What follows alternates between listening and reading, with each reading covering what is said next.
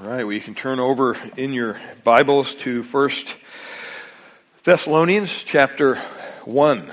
First Thessalonians chapter 1.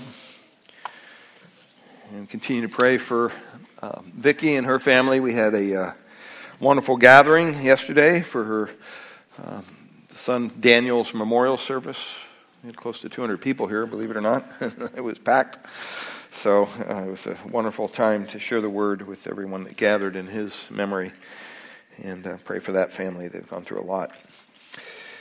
But this morning, as we uh, turn our hearts uh, to God's word, I'd ask you to stand in honor of God's word as I just read a couple verses out of uh, 1 Thessalonians chapter 1.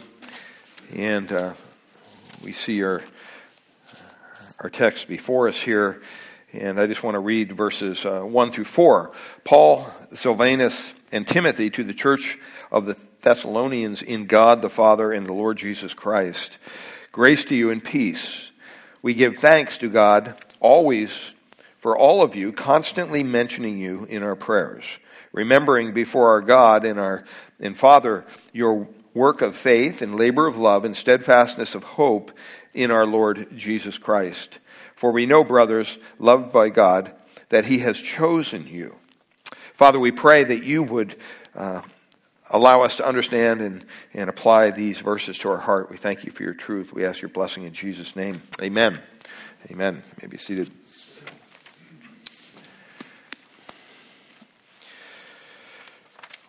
So last week, uh, or the week before, I guess, or maybe it was last week.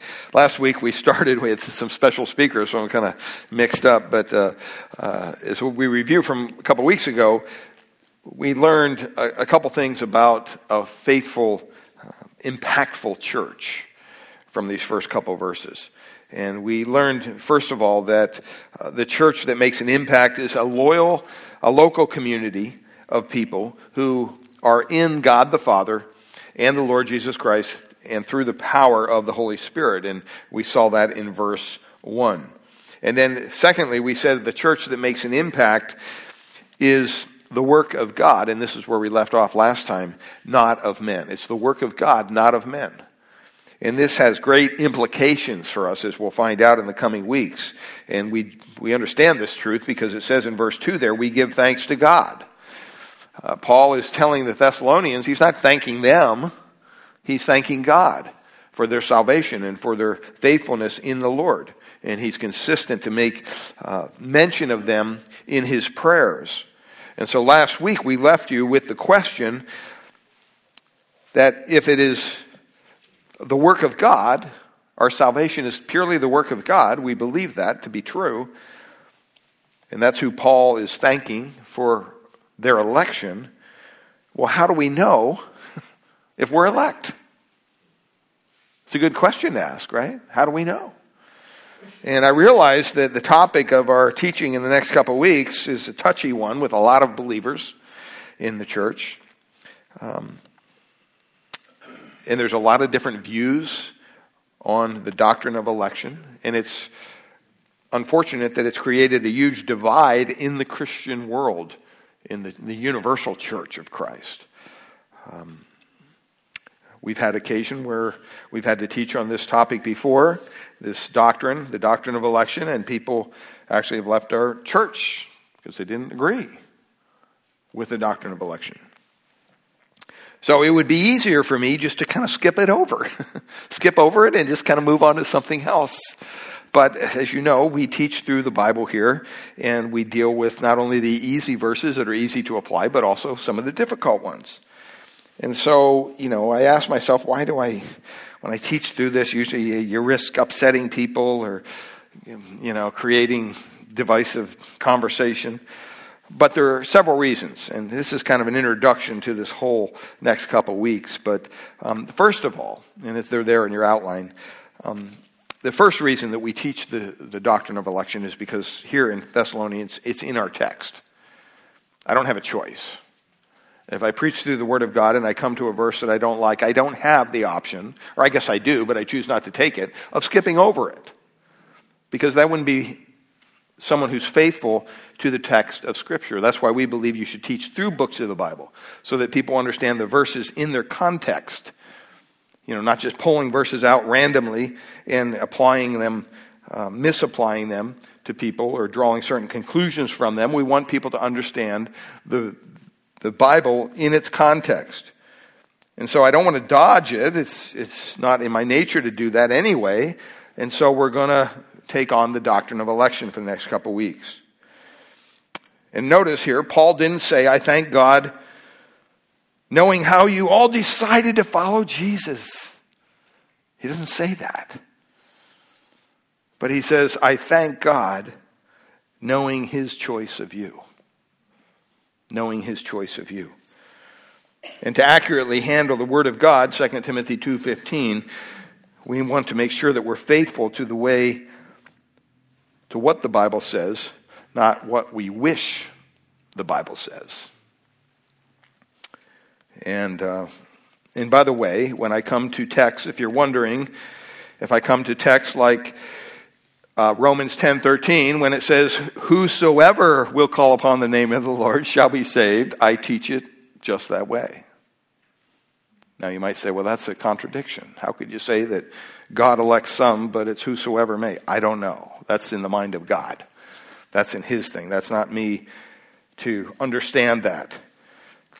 But it's in our text, so we're going to go through it. Secondly, um, the reason to preach on this subject is that it's a frequent theme throughout Scripture. If you were to take the doctrine of election and set it on the shelf and not talk about it because you didn't want to be divisive, you would be setting on the shelf many texts of Scripture because it's so clear. It's so clear. All the way back to the book of Genesis, chapter 12, it says, God chose Abraham Abram out of the city of idolaters and promised to work through him to bring his salvation to all nations. That's who he chose. That was God's sovereign choice. Um, he didn't choose Abram's entire city. He didn't even choose his entire family, by the way. But he chose Abram. Um, God chose Abram but he didn't choose anyone else in Asia, Africa, Europe, or the Americas at the time. He didn't do that. But then, a little further on, it says that he refused to choose Abram's son Ishmael, but instead, rather, he chose who? Isaac, right? That's what the scriptures say. Um, so, all the way back to the book of Genesis, we see God exhibiting his choice, his sovereign purpose. He rejected Isaac's son Esau, and he chose who? Jacob, whom he renamed Israel. And centuries later, Moses said to Jacob's descendants in Deuteronomy 4:37, here's what he said, "And because he loved your fathers and chose their offspring after them and brought you out of Egypt with his own presence by his great power, he chose them." And in Deuteronomy chapter 7, a little further on in the book of Deuteronomy, verses 7 and 8, it says this It was not because, speaking of why he chose Israel, it was not because you were more in number than any other people that the Lord set his love on you and chose you, for you were the fewest of all peoples. but it is because the Lord loves you and is keeping the oath that he swore to your fathers that the Lord has brought you out with a mighty hand and redeemed you from the house of slavery, from the hand of Pharaoh, king of Egypt. This was God's doing. And to drive this home, this point home even further, a little later on in the book of Deuteronomy, chapter 10, verse 15, he says this Listen, yet the Lord set his heart in love on your fathers and chose their offspring after them you above all peoples, as you are this day. I mean, you know, we could be here for weeks, hours, weeks, if we wanted to go through all the verses in the Bible that talk about God's divine election, his choice. The New Testament offers continual verses, and it refers to believers as God's elect or those chosen by God. Matthew 22 14 says, Many are called, but what? Few are chosen. and on and on and on. And, you know, I don't have time this morning to go through them all, but I've written down probably uh, 20 verses here in texts that deal with election. And if you want the list, I'll email it to you. That's fine.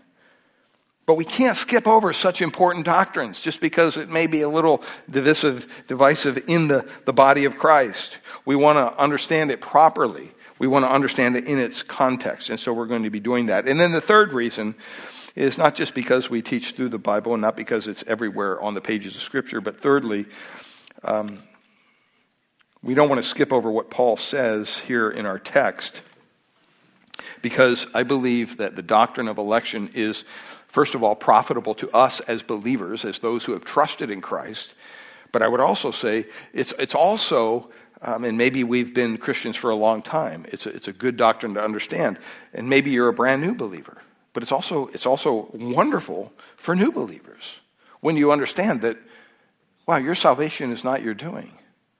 That God set his love on you, the Bible says, before the foundation of the world. It's an amazing, amazing thought.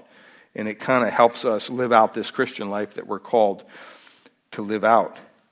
2 Timothy, Paul states in chapter 3, verses 16 to 17 all scripture is inspired by God. It's profitable, first of all, for what?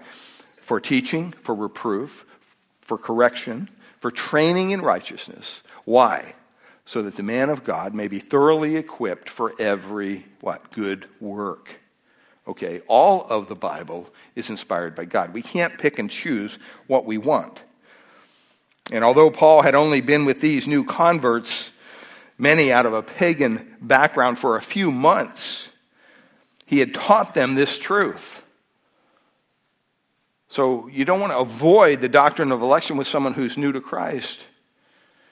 Um, it's a very important bedrock doctrine that you understand correctly. And he assumes that they were just agreeing with him on this. He doesn't go into it, he just mentions it. He doesn't even dis- define it. He just says, God has chosen you from the beginning for your salvation. So, you know, he doesn't need to explain it to him. In 2 Timothy chapter 2 verse 13 he repeats it again. He says, "But we should always give thanks to God for you, brethren, beloved by the Lord, because God has chosen you from the beginning for salvation through sanctification by the Spirit and faith in the truth." So if you've struggled with this doctrine, I'm with you. I struggle with it every time I have to teach it. Okay? Because my understanding is limited. All right? Um, but we need to ask God to give us understanding and also to give us a teachable heart. Maybe you were raised in a church where, well, they didn't teach the doctrine of election. Maybe they taught, oh, no, no, it, you know, everybody gets saved when, when they express their own will, their free will. We're going to talk about that a little later. Maybe that's your background. Um, that's fine. But you need to understand what the scripture says about this. Um, I've asked people, since election is a mystery hidden in the secret counsel of God, in other words, we can't understand it. I'm not going to explain the doctrine of election to you. And you're not going to be able to walk away from our times together going, oh, now it makes perfect sense. Why didn't I get that before? No, you're still going to be scratching your head because I'm still scratching my head. um, but I want you to ask the question how can you know if you're elect? How can you know if God has chosen you? And so we're talking about eternal destiny here. We're not talking about uh, something that's trite and trivial. It's not just an academic question, is what my point is. Paul's assurance here in the text, he says that God has chosen the, the Thessalonians it rests on what he observed in their lives. I mean, he started this church and he, he'd seen them come to Christ, he's seen their lives transformed, and he observed something about their faith and their changed lives that caused him to say, I know that God has chosen you. So many times we're quick to want to believe that someone's saved, aren't we? You know, we want to make it an easy process a lot of times. So we we'll, we'll be sharing our faith with someone, and, and you know, we, we come to a point where they're agreeing with us, agreeing with us, and, you know, well, have you trusted Christ as your Lord and Savior? Well, no. Well, here, just say this prayer. Just say this little prayer Lord Jesus, come into my life and forgive my sins. And then we say, well, hallelujah, you're a Christian now. Go on your merry way. That's, that's really not what the scripture teaches. I don't see Jesus doing that with people in the New Testament. I see Jesus giving them choices, laying the gospel out before them, but he also allows their lives and their transformation to speak for itself. If you're here today and you're holding on to some kind of a little prayer that you prayed when you were three or four, and the Sunday school teacher led you in that prayer and said, Well, now you're a Christian and you haven't ex- experienced the transformation that we're speaking about and what we'll see in the New Testament in your life, then you know you want to maybe observe the verses that tell us to examine your own self to be sure that you are in the faith. Because there's verses in the New Testament that tell us to do that over and over again. We can't just take it for granted because we raised a hand or we walked an aisle or we prayed a prayer that somehow, well, I guess we're just saved. But we don't have any desire to read God's word. We don't have any desire really to, to, to come to church for any other reason than we've always come to church. It's a social thing. So I want you to understand you can know that you're elect if God has powerfully changed your life through your reception of the gospel. You can know without a doubt. You don't have to wonder. You don't have to go to bed every night wondering, well, what would happen if I die? You can know for sure. And as a result of preaching the gospel, Paul saw here in Thessalonica these people that had received the word Look at what he says in verse 6, all the way down there. He says, You received the word in much affliction. So it wasn't easy for them to receive the gospel like it's easy for us in America to receive the gospel. It was difficult. When they came to Christ, they were leaving all their pagan background behind. They were leaving all their, their, their, their Judaism behind. And they were coming to Christ. And because of that, if you think it was easy, a lot of these people, when they made a profession of faith in Christ in the New Testament, for example, and, and the, the way that people would know that they were truly Christians is when they would actually go through the, the, the uh, reception of, of believers' baptism they would follow Christ in the waters of baptism. You know, we do it here. We fill this tub up and we have people come forward and share a testimony with the people gathered here. That's, that's called a friendly crowd. Okay. Um, I remember there was a church that we did baptisms on the beach. And people would stop and then, what's going on here? What are all these people here for? Oh, they're, they're being baptized. And the people would go out into the water, the waves, and the pastor would ask them for their testimony, and they'd share their testimony. Basically, they're preaching to the people on the, on the beach. And people would stop and they would wonder, you know, and, and, and that's out in plain daylight of, of all the world to see. And some people would mock and walk away, some people would heckle them or whatever. You know, when these people came to Christ and when they made a profession of faith in Christ and they followed him through believers' baptism, they did it publicly. Guess what? If they owned a business, they were saying, they were telling the community basically, okay, we're not going to go to that guy's business anymore. He's one of those crazy Christians. They were hurting themselves by making this profession of faith, is what my point is. And yet they still did it, and they did it with much affliction. I mean, there are places in the world today, even, you make a profession of faith in Christ, if you're in a certain religious sect or religious background, you're basically putting your life on the line. Most assuredly, you will be killed for your profession of faith. At the very least, your family will disown you. You'll be put out on the street. They don't want anything to do with you. We don't understand that in our American mindset because It's always been, quote, a Christian country, and, and we don't have a problem with that. Well, the tide is changing. Slowly but surely, it's changing. And there may come a day, one day, when even here in this great United States, that it will be illegal to teach the Word of God. It will be illegal to gather in Jesus' name. I mean, wrap your mind around that. I mean, we can't even conceive of that. But that day could come. And so they had become imitators of their founder, their discipler, Paul, and they became imitators of the Lord Jesus Christ. I mean, that's why we're called Christians, is it not? Little Christ, little Christian. You know, they, we, we go out into the world, we're, we're supposed to be the what? The salt and the light to a lost and dying world. We're to be an example of what Christ would be. You know, you have the little, uh, what is it? What would Jesus do, right? WWJD. Well, you know, what, what did Jesus do? But uh, are you really understanding that that's what we're supposed to be doing? That's how we're supposed to be treating people. That's how we're supposed to be bold with our faith. So they became imitators of not only Paul, but of the Lord himself.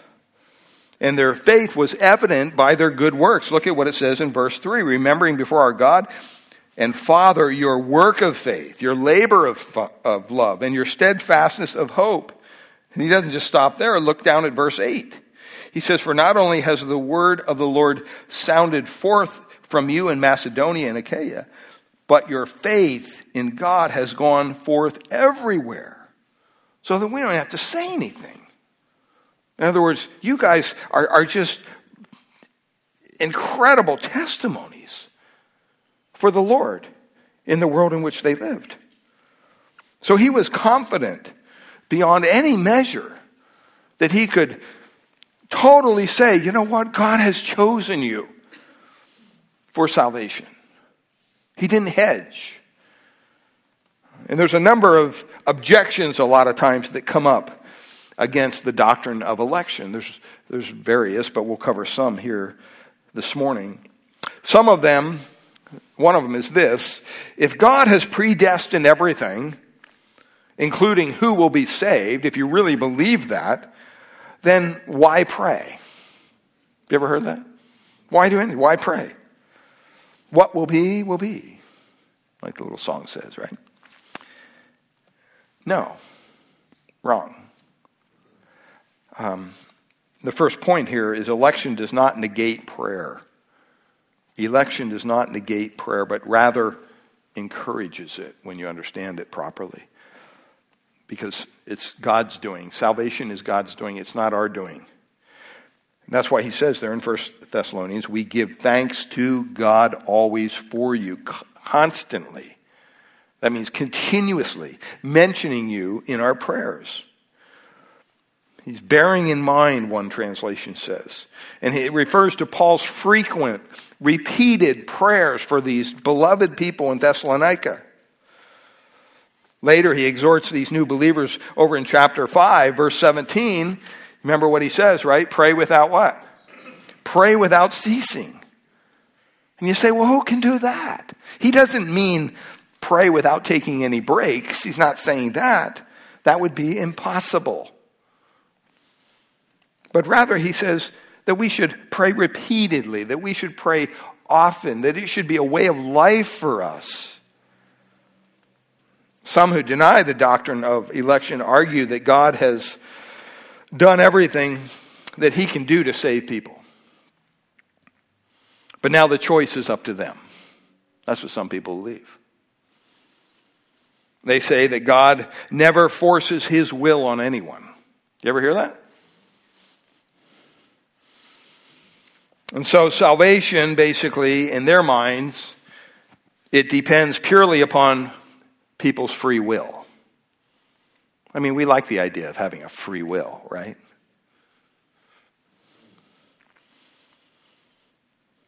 But Jesus said this in John 8 34. He said, Truly, truly, I say to you, which is kind of his way of saying, Hey, pay attention, this is important. When he says truly, truly, he's kind of, Hey, are you awake? Listen up. This is what he's saying. Everyone who practices sin is a slave to what? To sin. Everyone who practices sin is a slave to sin. I don't want you to raise your hands, but how many of you practice sin? Every hand would go up, right? We're not perfect. What does that make us? Outside of Christ, we're slaves to sin. By the very definition of being a slave, that's something that's what? Not free. Someone who's not free. So the idea that people come to Christ just because they're kind of expressing their own free will, that, that is contradictory to what the scripture says. It says if you're not in Christ, guess what? You're a slave to sin. Once you become a Christian, was that when we get our free will? No. The Bible says then you're a what? A slave to Christ. I mean, we like to think we're free. If salvation depended on free will, then guess what? You should not waste your time praying for anyone to be saved. Think about it. It would be a waste of time. Because God would be in heaven saying, Yeah, you know what? I would like to see them get saved too. But they've got that free will, and, you know, I just can't override their choices, and let's hope they decide to choose me. So our prayers would be ridiculous. But Scripture shows a rather different picture of God. The biblical picture of God shows us that God always accomplishes his purposes, always. Isaiah chapter 46 verse 10. Isaiah 46:10 says declaring the end from the beginning and from ancient times things not done saying and this is God saying this my counsel shall stand and I will accomplish all my purpose. Or Job chapter 42, verse 2. I know Job says that you can do all things, speaking of God, and that no purpose of yours can be thwarted. I mean, think about it. He sent his son to earth. He sent Jesus to earth for what purpose? To save a people for his glory. That's what God did. If you turn over to Ephesians chapter 1, you can see this very clearly. Ephesians chapter 1, verses 4 to 12. It says, Blessed be the God, in verse 3, and Father of our Lord Jesus Christ, who has blessed us in Christ with every spiritual blessing in the heavenly places. Verse 4 Even as he chose us. Who is the us? He's speaking of Christians He's speaking of the church at Ephesus. Even as he chose us in him, he, God, chose us, Christians, in him, in Christ, when? What's it say? Before the foundation of the world. Now, as I look around the audience, some of you are pretty old. Some of you are older than me. But guess what? None of you are that old. None of you have been here since the foundation of the world. Not one. But it says that's when God chose us. Guess what? None of us were here at the foundation of the world. Go back to Genesis. There's nothing. And before all there was nothing, that's when God chose us in Him. Why did He do that? It says in verse 4 that we should be holy and blameless before Him. And then it says this In love, he predestined us. Who is the us? His choice. The ones that he chose for adoption to himself as sons through Jesus Christ, according, look at this, to the purpose of their will. Does it say that? No, it says of his will. Of his will. To the praise of his glorious grace, with which he has blessed us in his beloved.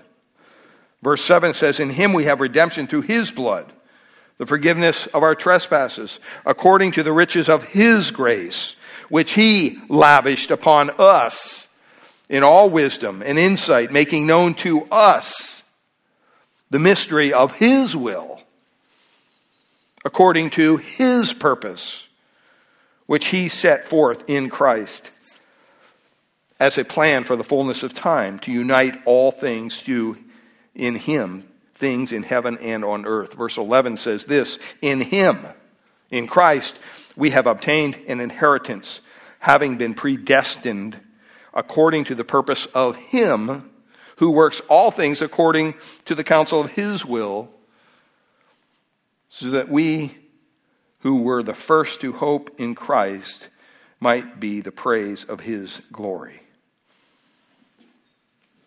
very clear. John 6:44 Jesus said this, no one I mean Jesus the thing I like love about the words of Jesus, there's no wiggle room here. There's no, well, what did he really mean by this? I mean, he spoke in black and white terms. John 6:44 he says this, no one can come to the to me no one can come to me unless what? Unless the Father who sent me draws him. No one can come to me except the Father who sent me draws him. And he says, And I will raise him up on the last day.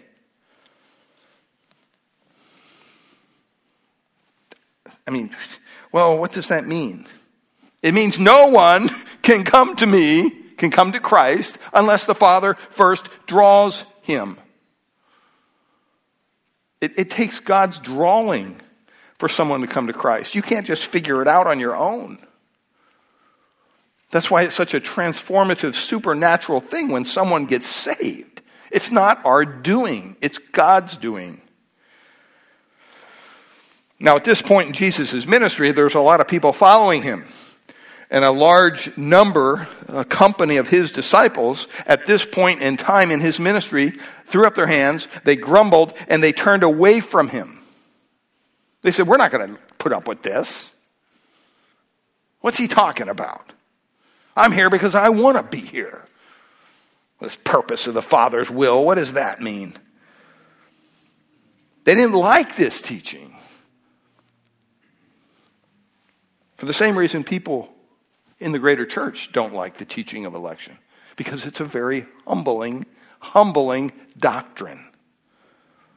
The idea that somehow you didn't figure this out on your own, that you were so desperate that you were at your wits' end that you needed to cry out to God for His grace and His mercy, and if it wasn't for Him, you wouldn't be saved.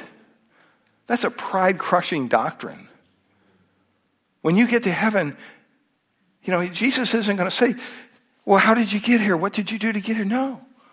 God's going to ask one question for those who are attempting to enter heaven is what did you do with my son?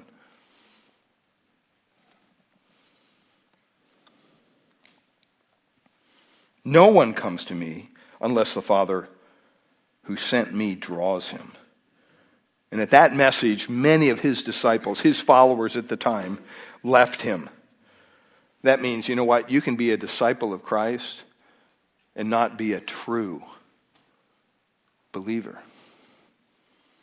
Disciple just means follower. That's all it means. And there was a lot of people who were following Jesus for all the wrong reasons. Just like there's a lot of people in the church today that come to church every Sunday for all the wrong reasons. I mean, they're more worried about what the rest of the church would think if they didn't show up.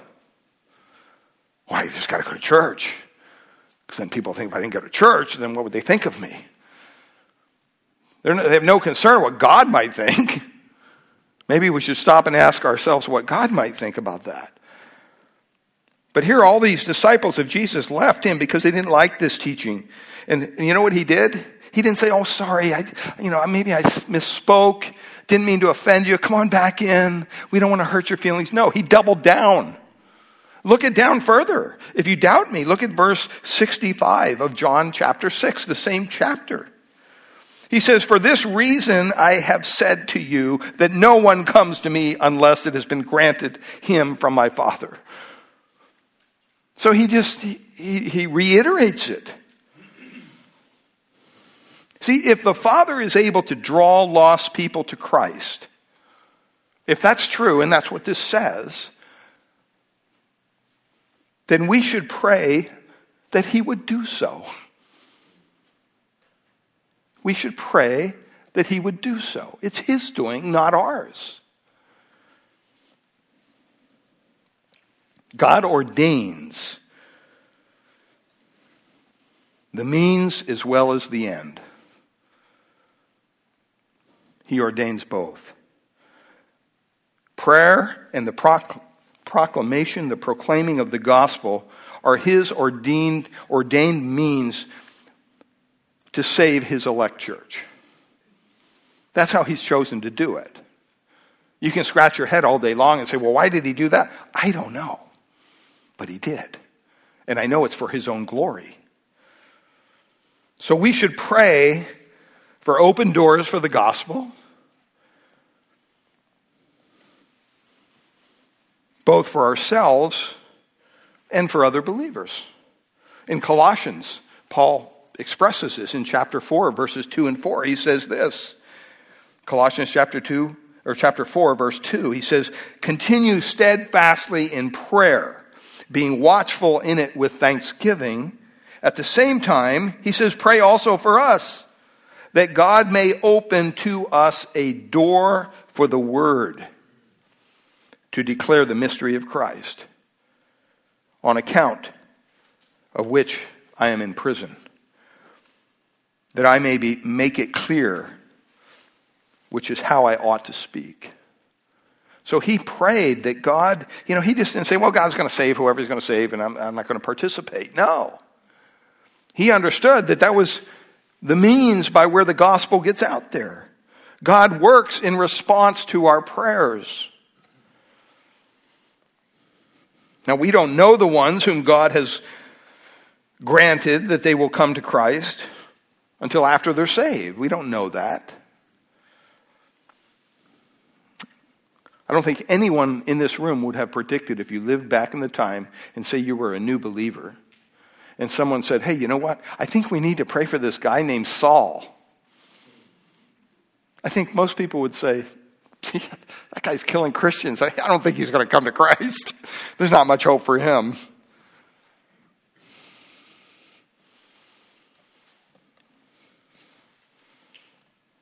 We fall into that mindset. When we're instructed in God's word to pray, for those in authority over us. How do we pray?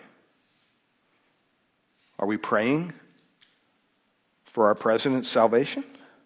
Are we praying for our vice president's salvation? Are we praying for those in Congress and Senate? Are we praying for their salvation? Are we praying for God to get them?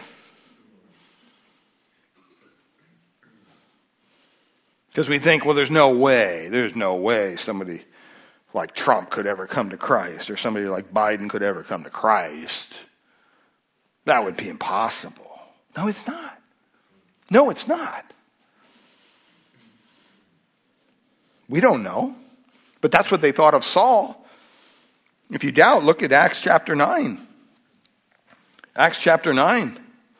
Even after he came to faith in Christ, many of the disciples were skeptical about his conversion. They didn't think it was authentic. They thought, no, this is a ruse. This is a trick. He's, he's, he's kind of drawing us in so then he can kill us. In Acts chapter 9, verse 13, verse, starting verse 10, he says, Now there was a disciple of Damascus named Ananias, and the Lord said to him in a vision, How would you like to be the reception of this vision? Ananias, and he said, Here I am, Lord, willing to do whatever you want, Lord.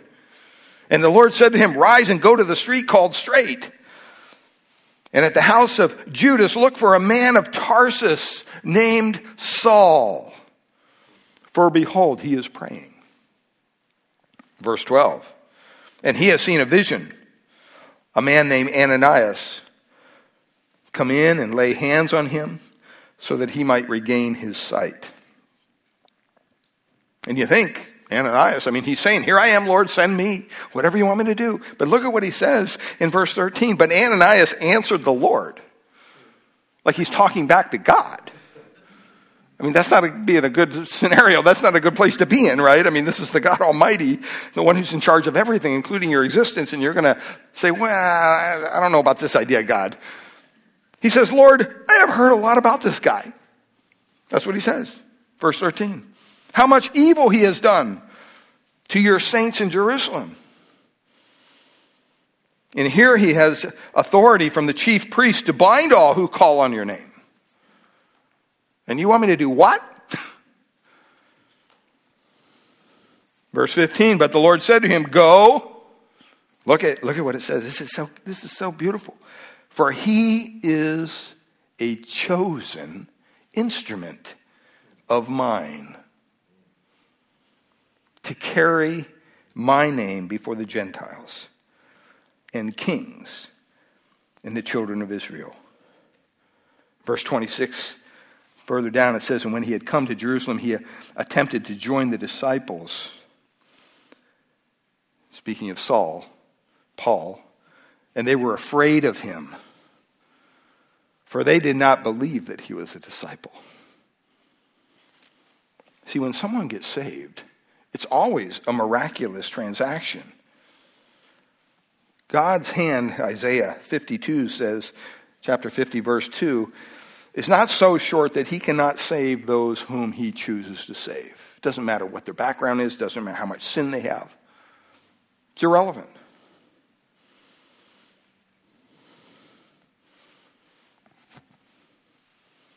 I mean, you hear this occasionally. You hear an interview with someone who's come to Christ. And their background is so horrid, you would think, is that even legit? Is this a PR stunt? But sometimes they're sincerely saved and they're truly changed. And if God wants to save them, He's going to save them. I mean, think about it. If He wanted to save the wicked people of Nineveh in the Old Testament, He does so. He does so in spite of the, the lackluster preaching of even his chosen prophet, Jonah, his unwilling prophet go and, and preach to the people of Nineveh. What did Jonah do? He ran the other way. God, I, I'll go anywhere. I'm not going there. So we should pray for God to accomplish his sovereign purpose by saving a people for his glory. We need to clearly, clearly understand that. Because if we don't get that, um, we can't go any further. But secondly, here, because election is God's purpose, which cannot fail, it results in changed lives. So it doesn't negate prayer, but it does result in changed lives. Because it is God's purpose and God's purpose can never fail. That's why he says in verse 3 there of chapter 1 of 1 Thessalonians, remembering before our God and Father your work of faith and labor of love and steadfastness of hope. He lists three things there. That's why I said these are, are three evidences that really support your election, that help you affirm your salvation. Paul knew that God has chosen these people for salvation because he could see the results in their lives. So many times, and I've done it, and other people have done it. You know, you come across somebody who's not a Christian and you, you do your evangelism thing and they make the profession of faith in Christ and, you know, they pray the prayer, they do whatever they have to do. And, and then years later, you run into them and there's not a sign of Christ in their life. I mean, they're as lost as anybody could be lost. And you're thinking, well, wait a minute. I prayed with them. You know, they made a profession of faith. We do this a lot of times with our own children because we want to believe that they're Christians. And then we look at their lives. There's nothing depicting Christ. But what do we say? but, you know, in second grade, they, they, the Sunday school teacher came up to the, the classroom afterwards and said, Oh, little Johnny made a profession of faith today. We even gave Johnny a little birthday for his first salvation. And we affirmed that Johnny was a Christian, even though when he entered his teenage years, Christ was far from his life. And he got into things he shouldn't have gotten into, and he was living a life that's totally opposite of what you would call Christian in any form or fashion. And then high school came, and then you can go down the road. But we know he's a Christian because he made. No. No. Nothing's changed. I mean, nothing has changed in an individual's life. There's no salvation.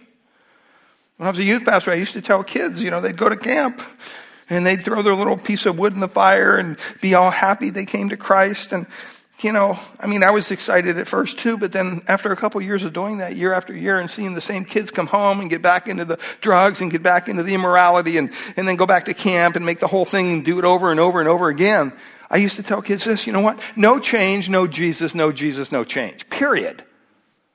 I don't care what you prayed. I don't care how many times you go to church, how many friends you witness to. No change, no Jesus, no Jesus, no change. Because that's the only way change can come authentically, is when God does that work of salvation in someone's heart. So we have to ask ourselves can we know? Paul knew. He knew about these people for those three reasons. They had a working faith. And we'll just introduce this today. We'll get into it next week more. But the three evidences worth remembering of your election are, first of all, a working faith. What does that speak of? It speaks of a faith that, that has made an effect in your life. It's something dealing in the past. It's talking about a conversion that has happened. That's why, in New Testament terms, when someone comes to Christ, we say that they are what? Born again. Okay, they're born again. Why? Because they're so bad off. We're so far into our sinful behavior and our sin has stained us so deeply, you can't just paint a little Jesus on top of what you got. God says, I have to recreate you. There's no hope for you. You are so dark and stained by your sin that you could scrub night and day for the rest of your life, and you're not going to clean yourself up enough to stand in my holy presence. The only way I can do that is if I can transfer the righteousness of Christ, the holiness of Christ to you. And in order for that to happen, you have to acknowledge that you need that. See, we don't want to acknowledge that. We want to believe that, no, there's some good in me. I'm a good person. I mean, I care about people. I help people in the neighborhood and feed the homeless and really care. I'm, I'm a sincere person. You don't know me, Steve. I'm, I'm a really good guy. By the world standards, you may be the best guy in the world. But guess what? That's not going to get you to heaven. If that's what you're trusting in, my friend, you're going to be sorely mistaken when you die and you stand before God and you say, Well, I, God, I was a good guy. I mean, his answer is painted for us in Matthew 7. I mean, there are people there in that chapter that say, Lord, Lord, haven't we done this? Haven't we healed the sick, fed the poor? And they're calling Jesus Lord. And his answer to them is haunting. His answer is what? I don't know who you are. That should put fear in your heart. It does mine. That working faith is a faith that has happened in your life at a point in time and you see demonstrably a change. God has affected change in your life. That's why the Bible, in biblical terms, it says you've been called out of what? Darkness into his light. I mean, there's no wiggle room there. He doesn't say, oh, you know, I'm going to call you out of darkness into gray. He doesn't say that, does he? He says, no, from darkness to light.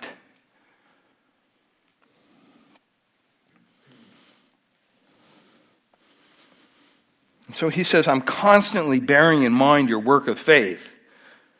The fact that, you know what, I saw God do a change in you. You were transformed by the glorious work of God.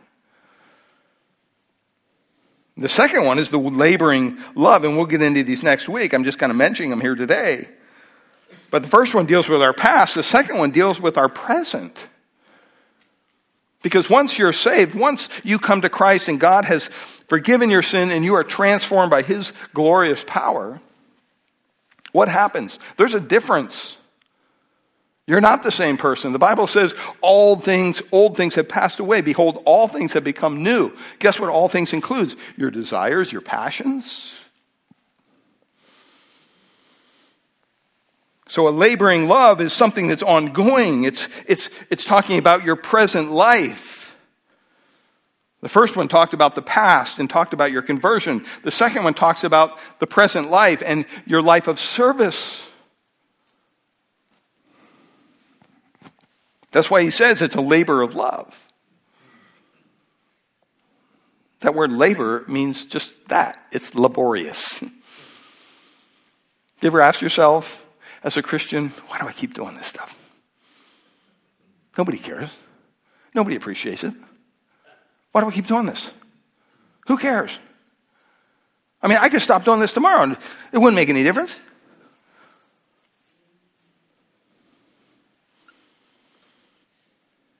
Because we're called, like Christ was called, to serve, right? He came as a servant. He didn't come to be served. He said that in his own words. Don't think you're going to serve me. I've, I've come to serve you, to give up my life for you. Shall we be called to anything less? I mean, in the church today, we have professing Christians who think, well, I'm just going to carve out of my week week's time, this little segment of time, and that's going to be my service time. Don't ask me to do anything outside of that because I'm not going to. I'm just going to carve out this little section of time, the two hours. Let's see, we start at 10, and he better be over by 11.30, and maybe I'll grab some coffee and stuff and talk to a couple people, but by 12 o'clock, I'm out of here. I have a life. I have things to do, places to go, people to see. What do you expect me to spend all day here at church? You know what's been really cool? Last couple months, my wife and myself have found ourselves, as, as well as some other couples in the church, sitting in the fellowship hall, talking to some of our younger people till three, four. One day it was close to five. And I said, uh, Are we going to order pizza or we just have an evening service? What, well, God, what are you telling me here? Why are we still here in this fellowship hall? Everybody else has gone home. Why are we here? Because we enjoyed each other's company. We enjoyed what was going on. We had a good conversation. We were building each, up each other in the faith and, and just enjoying one another. Could I be home watching the game? Could I be home watching golf? Could I be home sitting in the lazy boy chair, just being lazy and sleeping? Yeah. I could be doing a lot of other things. I mean, frankly, I don't even like to sit around and talk to people very much. I mean, you know me. But you know what? God overrides all that and said, No, this is what I called you to. This is why you're here. But it's not always easy. So it's, it's a life of service that he calls us to. It's not a life of attendance, church attendance. It's a life of service. And I'm so thankful we're in a church where a majority of the people serve in one way or another.